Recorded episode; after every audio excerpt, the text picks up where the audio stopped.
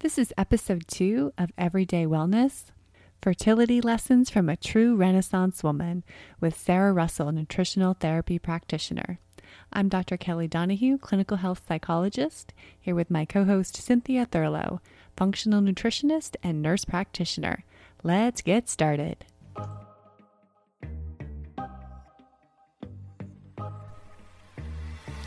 Welcome to Everyday Wellness. Wellness is the result of the decisions that you make every day. It's your mindset and the thoughts you believe. Wellness is the food you put in your body and the relationship you have with yourself and others. Wellness is your work and meaning. Join us on Everyday Wellness as we explore ways that you can choose wellness today.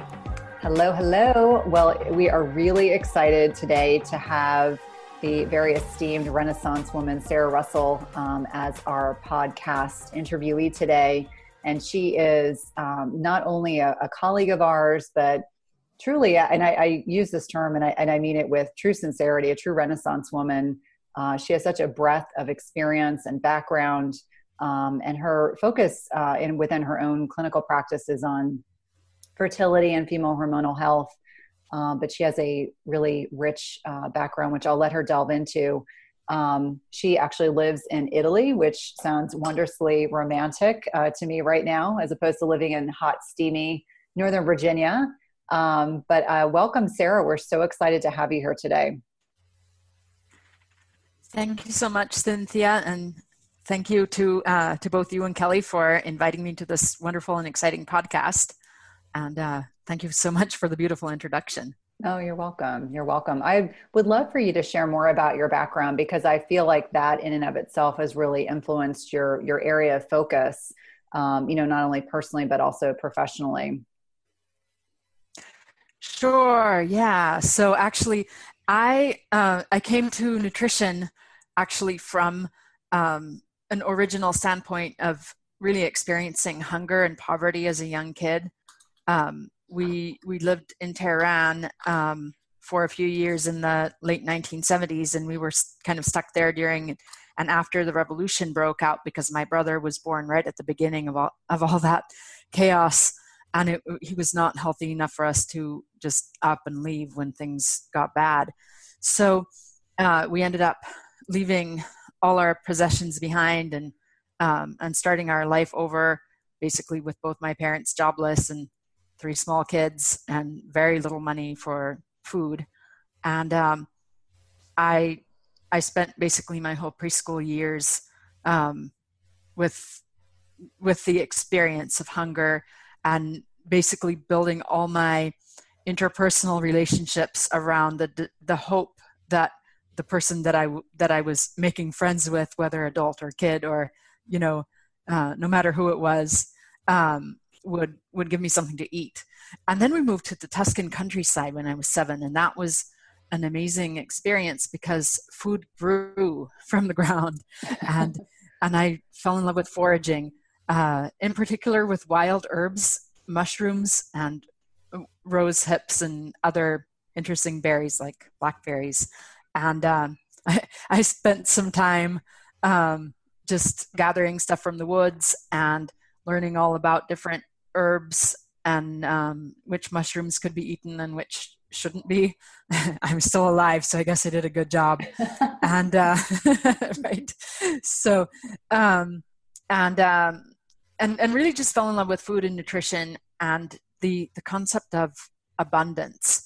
And then when I was 14 um, and living in the middle of the Nevada desert, I I thought, okay, I, am going to be a nutritionist when I grew when I grew up. So I went to the nearest library and looked for nutrition books. And sadly, I don't know if it was the library collection or if it was just the late 1980s, uh, early 1990s. It was 91, I think. Um, nonetheless, the sadly all the nutrition books were about megadosing on synthetic multivitamins, and I was like, oh, that's not what I want to do. So I yeah. ended up becoming a nerdy academic instead. Uh, and then discovered uh, that there are actually food-based nutritional training programs not mm-hmm. before getting my phd in italian renaissance literature so uh, i went from studying um, consent versus coercion to sex and marriage in the medieval and early modern Italian fictional tradition and in canon law, nonetheless, uh, to working on complex health cases, including, in particular, um, fertility, pregnancy, and um, complex health cases in general in adults and children. That is quite the story. Yeah. I know, right? what what was it about fertility that made you so interested? What made you want to specialize in that area? You know, it's so interesting because um, a lot of people assume that um, that because that was the area that got me so excited about signing up for a nutritional training program um, that I probably had a struggle with it. I, I like to joke that it's that fertility challenges are basically almost one of the few health problems I've never had. Uh, so um, I, um, I I'm lucky enough to have three kids, and it was when I was at home recovering from a C-section, which I had because I had a full placenta previa with my last pregnancy. My son is now almost seven, and I was at home with him and um, finally had the time to read the book Nourishing Traditions that my acupuncturist had recommended to me when I was in the last year of writing my dissertation. And I, I remember I had opened the, the introduction and I was like, no, this book is going to change my life. I can't read it right now. Mm-hmm. I have to finish my dissertation. So when I was at home with, uh, with Gregorio, this was a couple years after I had opened and closed the book. I re I started reading it again and I was like, oh my gosh, it's such a blessing, you know, to, to be here with you know with this beautiful baby and to have you know what health i do have and to have at least some access to you know good real food here in in berkeley where the food culture is is so vibrant and um and i thought it would be just so wonderful to give this um the gift of nutritional knowledge to other people especially um people who are just struggling mm-hmm. with a desire to ha- to have a, a healthy child and and haven't attained that it's absolutely so, fascinating. I mean, I it's interesting how you, you know, you lived in different parts of the world and and how that so strongly influenced you. I think when you said to me that or you said um, earlier just talking about, you know, when you moved to Italy to Tuscany and it was fascinating for you to be able to eat things that grew out of the earth. Um, you know, did you have any formal training as a child or you just probably taught yourself as you went? So you know, my dad, um, he was he was a very interesting man. He was a he was a poet, but he had um, a, a, a, biology and and a botany background. He was basically a naturalist at heart, even though he was a modernist poet. And um, he saw that I was passionate about nature and about um, you know herbs, and he taught me a lot. He knew a lot about uh, medicinal herbs. I remember him uh, feeding me abundant portions of stinging nettle when every time I would have any kind of respiratory or allergic afflictions. And um, I, I, also remember him um, encouraging me to uh, to bring home things like rose hips and uh, just various wild aromatic herbs that I would find in the woods. And he, he would always get excited about it. And, and I felt so um, rewarded and appreciated by his enthusiasm and encouragement. Oh, that's wonderful. What a wonderful bonding experience to to go through with your father, you know, as you're each teaching one another. I know um, you know, through our work together, sometimes we collaborate. I have a book that I need to start reading uh, that you recommended to me about um, you know herbology and it's just it's fascinating it, it, especially because of my western medicine training it's always very humbling to me to recognize that there are things now in nature that i come across that can be equally, if not even more profoundly powerful than things that are created in the lab. So I applaud you for continuing to share that information because it inspires others, you know, including myself to think beyond the proverbial Western medicine box, right? Sure. Yeah. Well, thanks, Cynthia. I, am so happy to hear that you're uh, inspired to to go down this direction. I think it's so exciting and uh, and really rewarding. No, it definitely is. And do you feel that it's you know after you finished your your um, NTA training and you started you know working in in the nutritional space? Uh, was it clear to you that you were going to work um, work you know predominantly focusing on female hormonal function and disruption i mean were those things that you you intrinsically knew you were going to gravitate towards or did that kind of organically evolve for you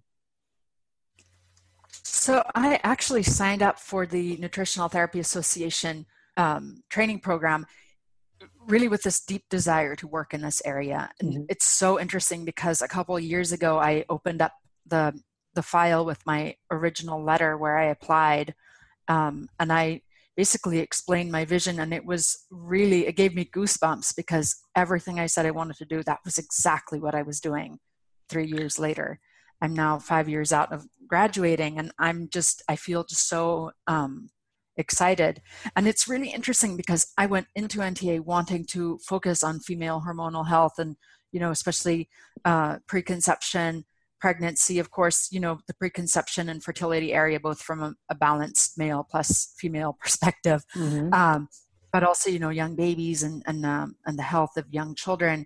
Um, from, you know, from a big, from a bigger picture perspective, obviously, because it's always in context, right? But, um, but it's so interesting because my initial year and a half in practice, I, I was slightly frustrated because I wasn't really getting enough uh, from my from my perspective people who fell into this niche area that i had initially um, defined for myself. And then i i really started realizing after a few months that it was wonderful to have such a diverse clientele come to me. And what um, what i ended up doing was circling back to fertility preconception pregnancy and young children from the perspective of someone with very broad experience with people with all kinds of health problems and how that general um, and diversified experience in my nutritional therapy practice has really informed my fertility work because it's really about not just the type of problems a person comes to you with, but about individualizing the work with every single person, no matter what their health concern is. I loved what you had on your website related to that. You were, you know, you're talking about looking at the individual and you focus a lot on addressing the root causes. And the first one you listed on your website was stress, which I definitely resonated with. As a psychologist, I see this all the time in my practice. So I'm wondering if you could just take us down the road and tell us how you've seen stress impact this in different individuals. Yeah, I mean, we are under so many kinds of stress. Um, and the one, basically, the first thing that I tell people when I give them a nutritional plan is a, a nutrition, obviously, lifestyle plan as well. Um, I always tell them, look, don't um, don't take this too seriously, because if you start looking at this as you know must and mustn't, then you will be so stressed that you won't enjoy the food that you're eating. So we always have to contextualize everything. Um, and so that's one example, you know, even just striving to to do all the right things can ultimately become a source of its own source of stress in a way and its own obstacle to healing. So I really do try to make that the very first thing that I talk to every single client about. Um, improved nutrition really is is not just about improving what you eat, but including your relationship um, with all the kinds of layers of health. You, if you can't really digest your food and absorb your nutrients, if you're super stressed, as as many people are, so I always really try to emphasize that piece of it because I don't want my you know my nutritional guidance to be another layer of stress in an already stressed person's life so what we try to do obviously i, I come to the let's talk about stress side of things not from a psychological perspective as you know as you can do which is a wonderful way to integrate with with nutritional therapy but more from a general you know we're all people we all have some kind of stress in our lives perspective. So many types of stress that i see are you know that quest for pers- for perfection type of stress. Um, but also uh, overworking not sleeping well enough uh, not eating enough, uh, or you know, obviously on the other end of the spectrum, kind of comfort eating, mm-hmm. or you know, rewarding and punishing yourself with, uh, you know, by treating yourself or taking away foods or you know those kinds of things um, and also the stress that comes to us from exposures to toxic stress exposures to um, to pathogens exposures to imbalanced gut flora. So things that are going wrong you know from a, a microbial uh, perspective. And also um, the the stress that comes to us obviously from not sleeping enough which is such a problem today. And i would add to that the stress of overuse of technological devices. Mm-hmm. i mean we are not unplugging enough in in today's world. I i say this as a little bit of a luddite even though i have a i have a, a remote uh, nutritional therapy practice so i could not function professionally without technology but at the same time i don't have a smartphone i don't have a tablet. Um, my internet is wired. It just stays in one place and and and it um, i'm confined to specific hours basically for using internet so i, I find that to me a, a great um, liberation from a stress that i see being really endemic in today's society i think that oh. we, we really kind of as a society stress ourselves with the expectation of being available to others all the time and not having enough time for reflection or even relationships. I think that our relationships ultimately are are being really stressed by these um, by these pressures. Oh, I so agree with you. It's it's interesting. My my segment that I did this morning was talking about, you know, the everyone on TV wants it to be something that's sensational. So it's sleep hacks is what they wanted. Um, but there was a whole, you know, there was a section on nutrition and there was a, a section on technology and i was saying you know we're in an overly stimulated environment so that completely resonates with everything that that you're saying and it's interesting you know brian hoyer who's part of our tribe too um, he talks about ancestral health and ancestral living and the more that you recognize that our lives are so largely overrun by electronic devices um, even though we try our darndest it's just so easy to get trapped in that it's it's almost like a yeah. hamster wheel um, even explaining to clients that you know i'm I, the longer i do this the more i recognize i need to take more time away from electronics because once you get that blue light you know that junk light um, you know infiltration in your life it, it's you know you're not connecting with nature having opportunities to connect with others because you're looking at a, at at a device um, you know we're guilty of that we're certainly not perfect but um, it's interesting how you look generationally. You know, my parents' generation, or I should say my father's generation, because my mother was is was pretty high up in information technology. But you know, my father's generation, when they left their job, they left their job at the end of the day. Nowadays, that's not the case. Yeah. People are feeling obligated and connected and accessible, and uh, that's a huge stressor. I have clients who will occasionally text me at odd hours or send me emails at odd hours and I, I, I see it but i'm choosing not to respond to it because i think it's it's detrimental for me and for them it's that you know constant instant yeah. gratification all those dopamine releases in the brain which we know are you know creating a cycle of even for adults where people are addicted to technology so i think that's that's a really important distinction about another stressor that that certainly will you know hardwire our brains to not be at uh, at their best, primed and ready to be doing the kinds of activities we should be doing. Definitely, yeah, I agree. And you know, even as someone who doesn't have a smartphone, I do realize that I spend more time on my computer than I probably should. I'm always trying to optimize my work-life balance, mm-hmm. um, and and I'm actually really excited to say that I'm moving from having uh, a home office to not having internet at home anymore, which is how we were in Berkeley. It's just that we're moving now to to a place that's close enough to a town that I'm going to be in a co-working space with an internet connection, and and I'm I'm going to have my working hours, and then that's it. And it feels so liberating and so exciting. One of the most common concerns I see in perimenopause and menopause is hair loss, hair breakage, hair shedding. And knowing that over 80 million Americans are impacted by this is both reassuring, but it's wonderful to know that there are products available that can help with these symptoms. Divi is good for those with hair shedding or thinning due to stress in perimenopause or menopause. They can be helpful for addressing dry scalp. And have you wanted to take control of your hair health but aren't sure where to start? This is where a Divi can be hugely impactful. I love their scalp serum. And we know that the scalp serum improves the appearance of breakage, nourishes our hair follicles, and removes product and oil buildup. There are some key ingredients, including tea tree oil, which works to reduce and prevent excess oil buildup on the scalp, amino acids that help to strengthen hair, fight frizz, which is my greatest concern, and reduce breakage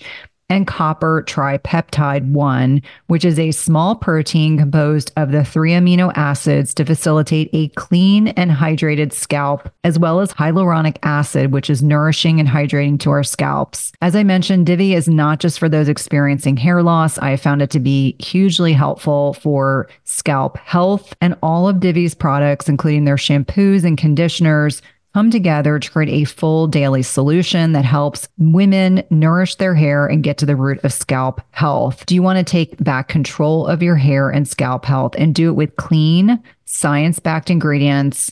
Go to diviofficial.com slash Cynthia or enter Cynthia at checkout for 20% off your first order. That's D-I-V-I official.com slash Cynthia for 20% off your first order. As I mentioned, my favorite product is the scalp serum. And now that we're in the deep throes of winter weather, it is so wonderfully nourishing and moisturizing. Just as you carefully choose the cut of meat or freshness of produce that you cook at home, you should carefully choose chemical free cookware that provides a healthy and safe cooking experience. The materials in 360 cookware are safe, sustainable, and of the highest quality. Their cookware is 100% free from any toxic chemicals as the company produces quality stainless steel cookware and bakeware without added chemicals, and all are manufactured in the United States. It's also the leading manufacturer that equips kitchens with cookware and bakeware that are free of all of the toxic chemicals and coatings, including PFAS, Teflon, and ceramic. And the best thing is that when used properly, the product's construction provides nonstick properties in a product that can be passed down through generations. Go to www.360cookware.com and use code Cynthia20 for 20% off your first order.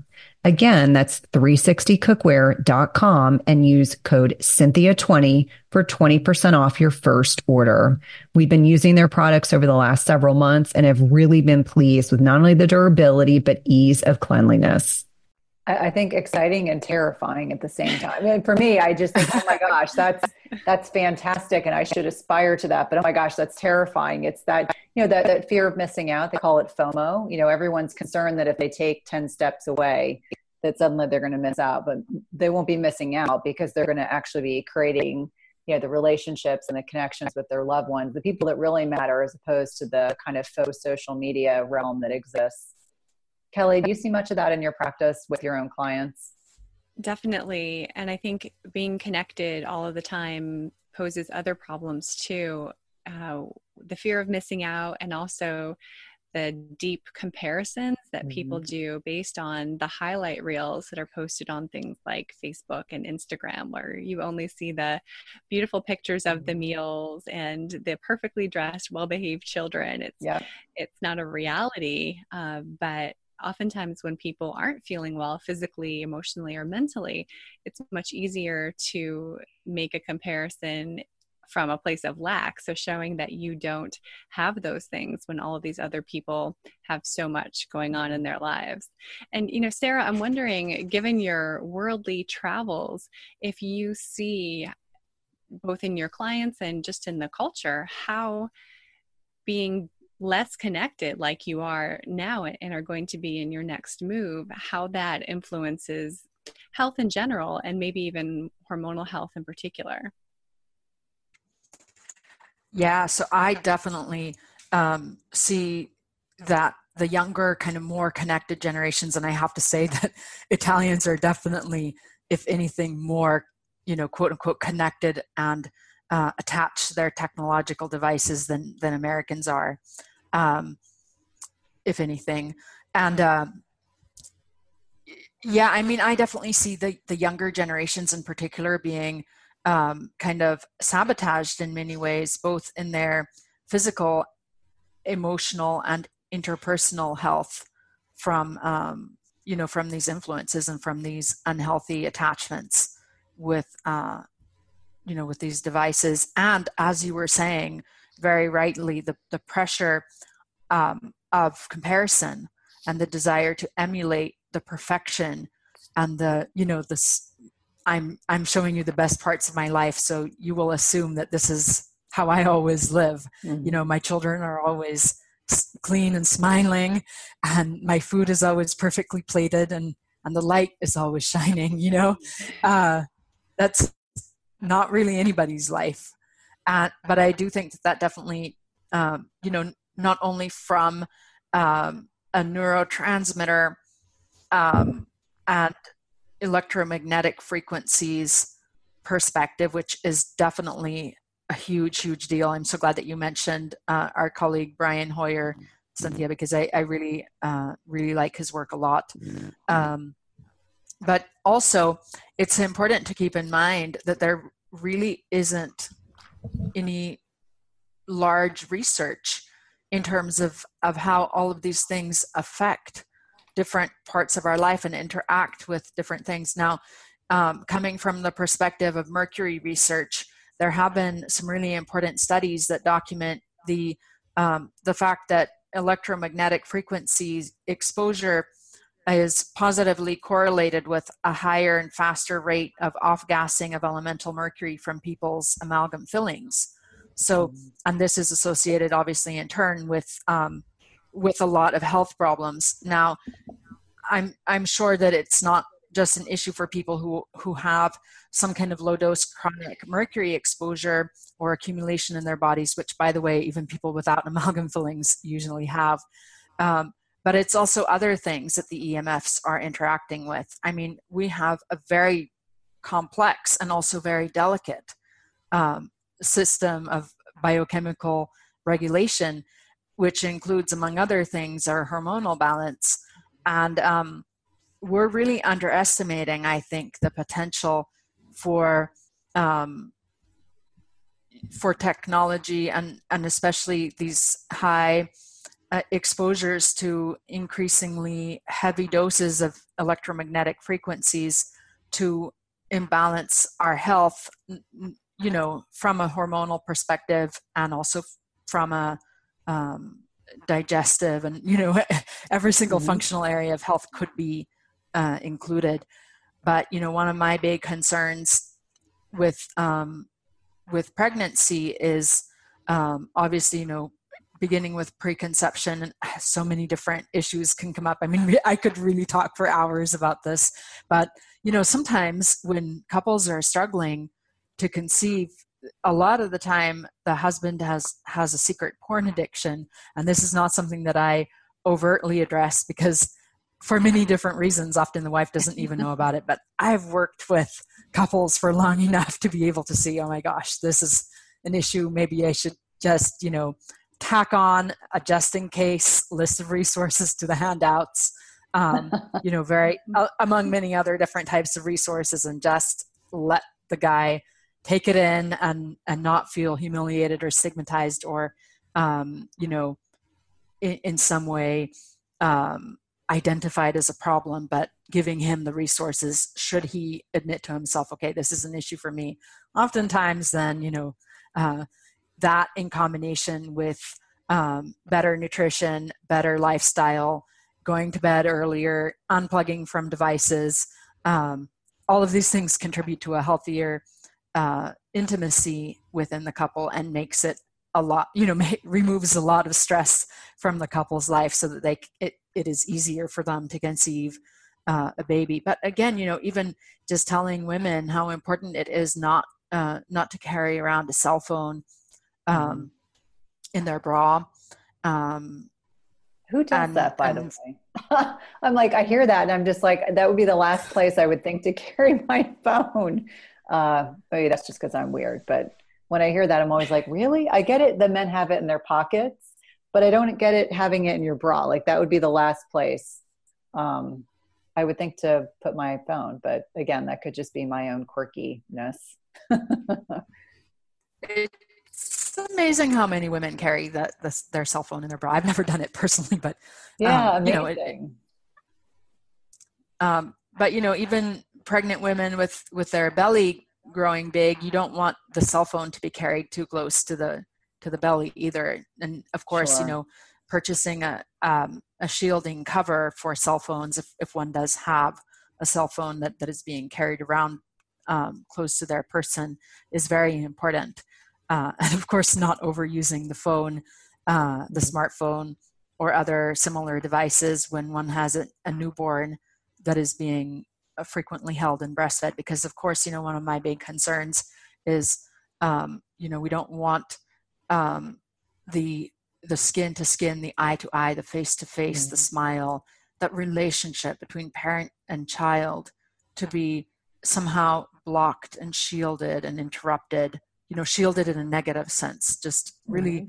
interrupted by the presence of this device that has never been in in human families ever until now and um and it's really a little terrifying when you see sure. um when when you see this happen over and over again and you know of course i i never judge uh people you know uh based on what I see them doing.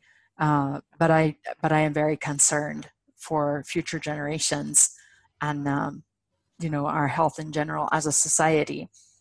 Um, when when I see this happen, and you know when I see toddlers playing with with their parents' phones just to be entertained and kept mm-hmm. uh, you know quiet and still, it's it's scary.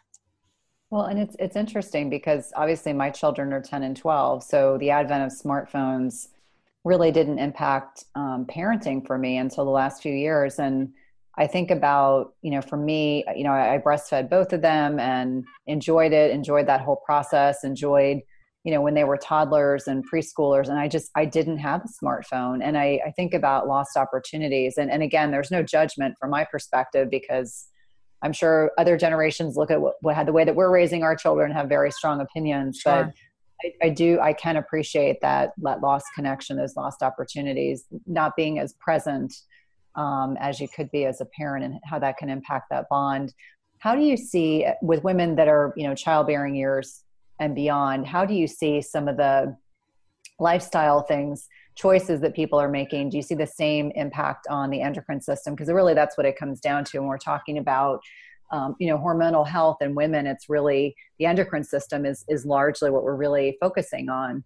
Um, how do you see you know these technologies and these toxins and things we're exposed to in the environment how are they impacting people as they head into perimenopause and beyond?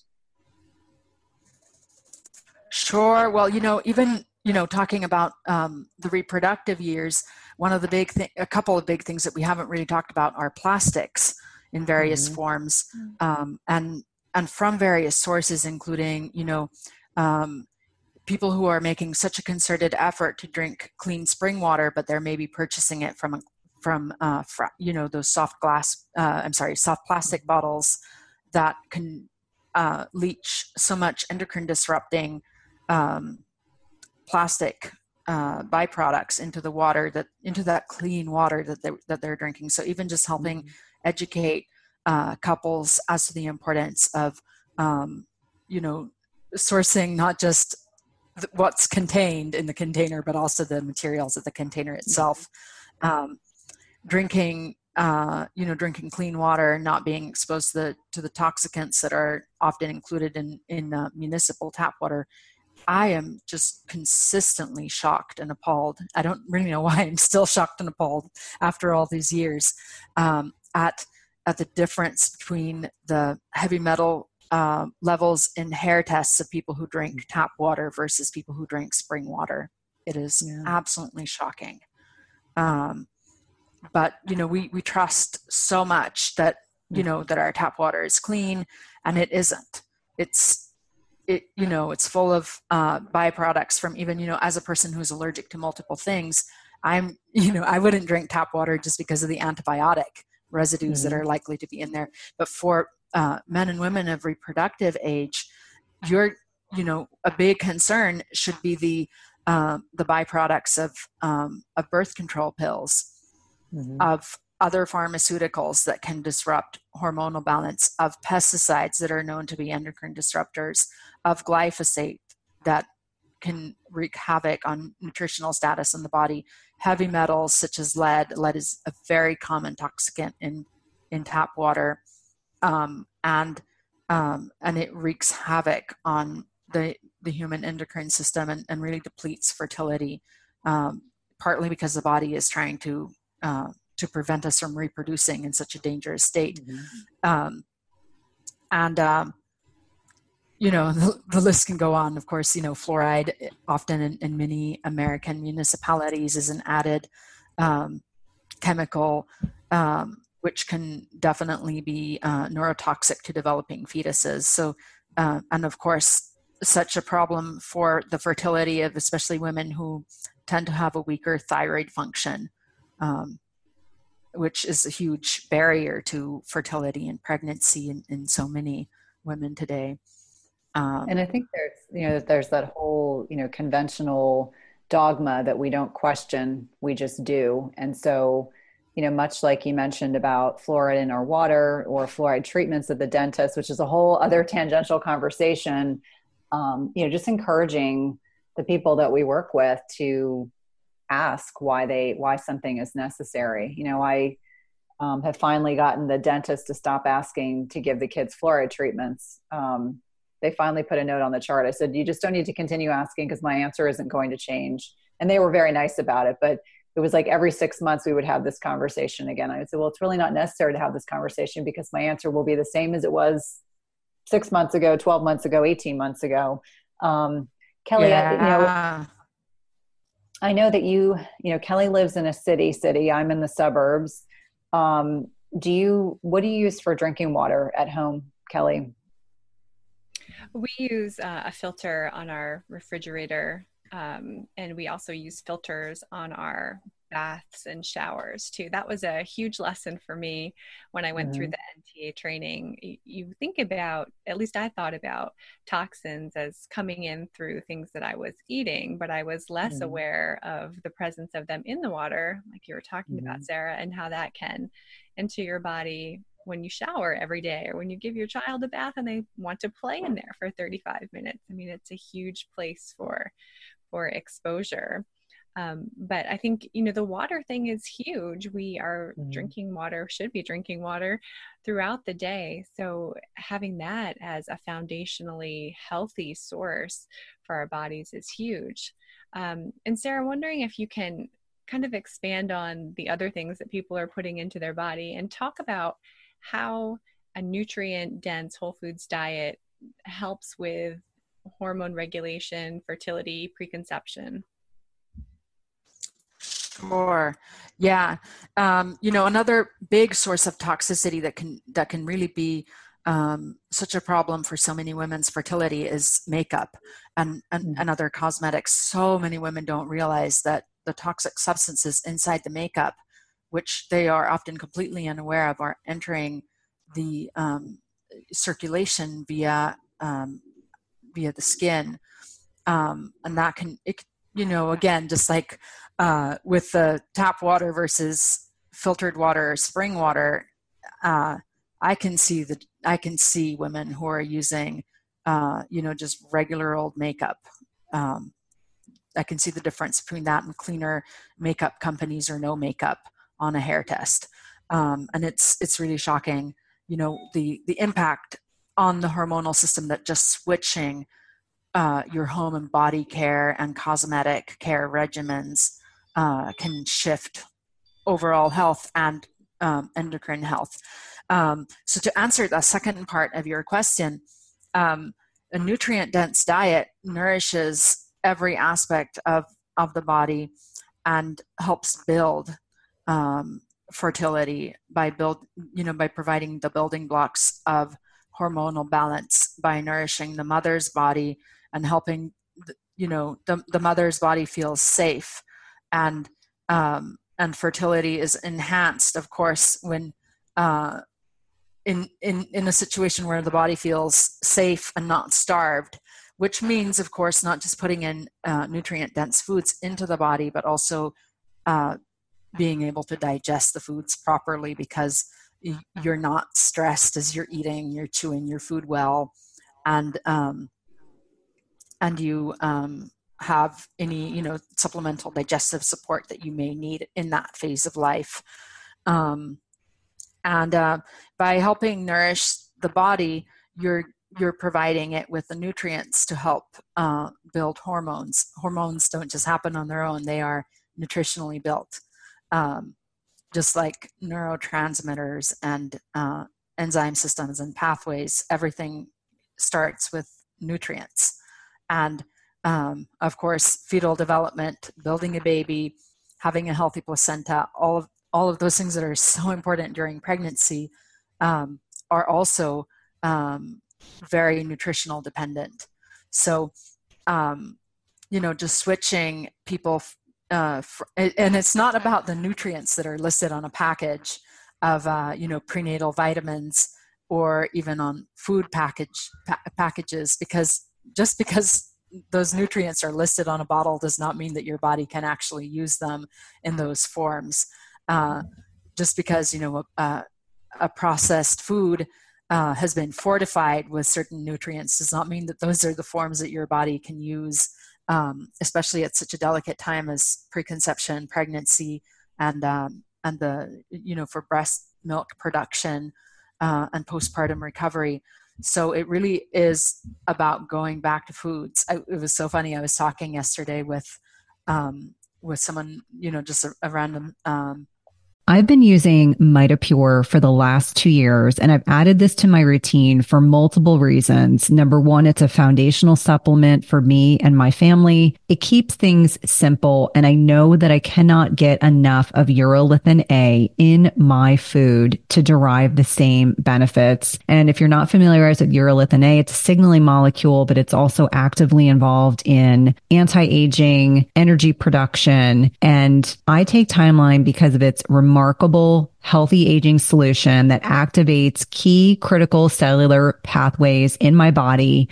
It's a total game changer for healthy aging. I alternate between using the soft gels and powder depending on whether or not I'm traveling. And we know that restoring cellular energy is a key to enduring health. And this is concluded in a recent publication in Nature Metabolism, which is a top scientific journal identifying that newly energized cells may provide many more years of healthy life to people. Yet as we age, we know that cellular energy production naturally declines and reduces our prospects of optimal health and longevity. That's the great thing about Timeline is you can restore cellular energy and support healthy aging. I've noticed the biggest improvements in my energy and sleep levels. We know that Timeline is clinically shown to give our cellular energy generators, the mitochondria, new power. And when taken daily, it replaces aging mitochondria. So it upregulates mitophagy and rebuilds new ones or mitogenesis. Timeline is the only nutrient that can do what it does. So Timeline renews your cells to a more powerful state. My listeners can get 10% off your first order at timeline dot com slash Cynthia. That's 10% off at timeline dot com slash Cynthia. I know you're going to love this product. Mighty Maca is a superfood drink mix full of 30 plus natural ingredients, and it was formulated by Dr. Anna Cabeca during her healing journey. Mighty Maca Plus ingredients, which include nourishing ingredients like organic maca powder, turmeric, quercetin, broccoli, parsley, trans resveratrol, pomegranate extract, and more were carefully selected for immune support to sustain energy, provide mental clarity, and improve recovery. It also tastes delicious. It supports healthy detoxification and alkalinity in the body, balances hormones, fights free radicals, and neutralizes lactic acid, all while increasing your energy and vitality. It helps improve your digestion and reignites your libido. It's a powerful superfood drink mix that needs to be part of your daily routine. And Dr. Anna is offering my listeners 10% off your first purchase by using the link dranna.com slash Cynthia. That's 10% off your first per, that's 10% off your first purchase by using the link dranna.com slash Cynthia. It's delicious and nutritious. New acquaintance who was asking me about my job. And when I told him that I was a nutritional therapist, he started talking to me about, you know, oh yeah, I know someone else who, who uh, sells some powdered supplement products. And I said, that's not what I do. I, I help people eat food, like real food. And he was like, like oh my gosh, that's, that's, so interesting. He said, I, I, definitely want to talk to you more about that. And he was just so well, surprised. It, well, and it's yeah, that whole concept of food like substances. Sorry, I think there's a little bit of a delay, so I didn't mean to interrupt you. Um, but it's that whole war on the food like substances, things that are considered to be food, but are actually more just chemicals than they are actual um, you know plant nutrients or animal nutrients and how we're as a society starting to just accept that that's that's seemingly very much the norm um, in our day-to-day existence. Yeah. Yeah definitely. And it, it just makes such a difference when i see people switch from standard american diet processed packaged foods and even just uh, you know alongside um, commercial uh, standard prenatal vitamins to um, bioavailable prenatal vitamins, it makes a huge, huge difference. I mean, if you're um, tracking your nutrients, it may not look that different to, to a software program or an app, but it makes all the difference in the world. I mean, you can see people's um, hair and skin change in front of your very eyes. You can mm-hmm. see, obviously, there's, you, you can um, you can kind of imagine progress in many areas of nutritional therapy i think by being optimistic and uh, you know having a little bit of a placebo effect. But you can't fake that when somebody is infertile or has had miscarriages and then all of a sudden has a healthy baby that they've been able to conceive and bring to term. There's just no um, no more um, proof to me of the effectiveness of nutritional therapy in the context of um, you know, a, a real food, um, in an individualized uh, nutritional support program in the context of a healthy lifestyle. Um, there's just nothing more rewarding to me than um, than seeing people go going from not being able to uh, have a healthy baby to having one. It's just beautiful. Well, that's such a, that's such a special time, special to, be time to be involved in someone's life. I know, um, I don't know, I don't know if Kelly went through any infertility challenges, but we certainly did. Of course, my eyes, course, my eyes are now wide and you know open, you know, enormously going through um, our own nutrition training. and then really being focused on female hormonal health. But um, you know, recognizing that years of oral contraceptives were not really helping me. in terms of probably masked the issue that I was having um, but having the ability, having the ability to help someone get pregnant with food as opposed to injectable medications or other type of reproductive therapies is pretty profound. And I'm sure most people would prefer to go that route than opposed to um, drugs that force your body to do things that it wouldn't otherwise do on its own. Yeah, definitely. And you know, I do sometimes um, support women who are also, you know, under the care of a reproductive um, endocrinologist and maybe taking some medications, um, you know, or even in in in a couple of cases doing IVF. Um, depending on on the person's situation, they may have already decided that's their path, or they may, you know, the advanced maternal age. I worked, um, I've worked with women well into their um, mid 40s um, who really did feel like the, the clock was ticking, and so sometimes it's a supplement, and uh, to to reproductive endocrinology and oftentimes it's an alternative i've worked with uh, couples who had who had tried ivf and failed and then just took a break from it did nutritional therapy and got pregnant and have uh, you know now uh, three and four year olds. So it's it's incredibly rewarding, and uh, yeah.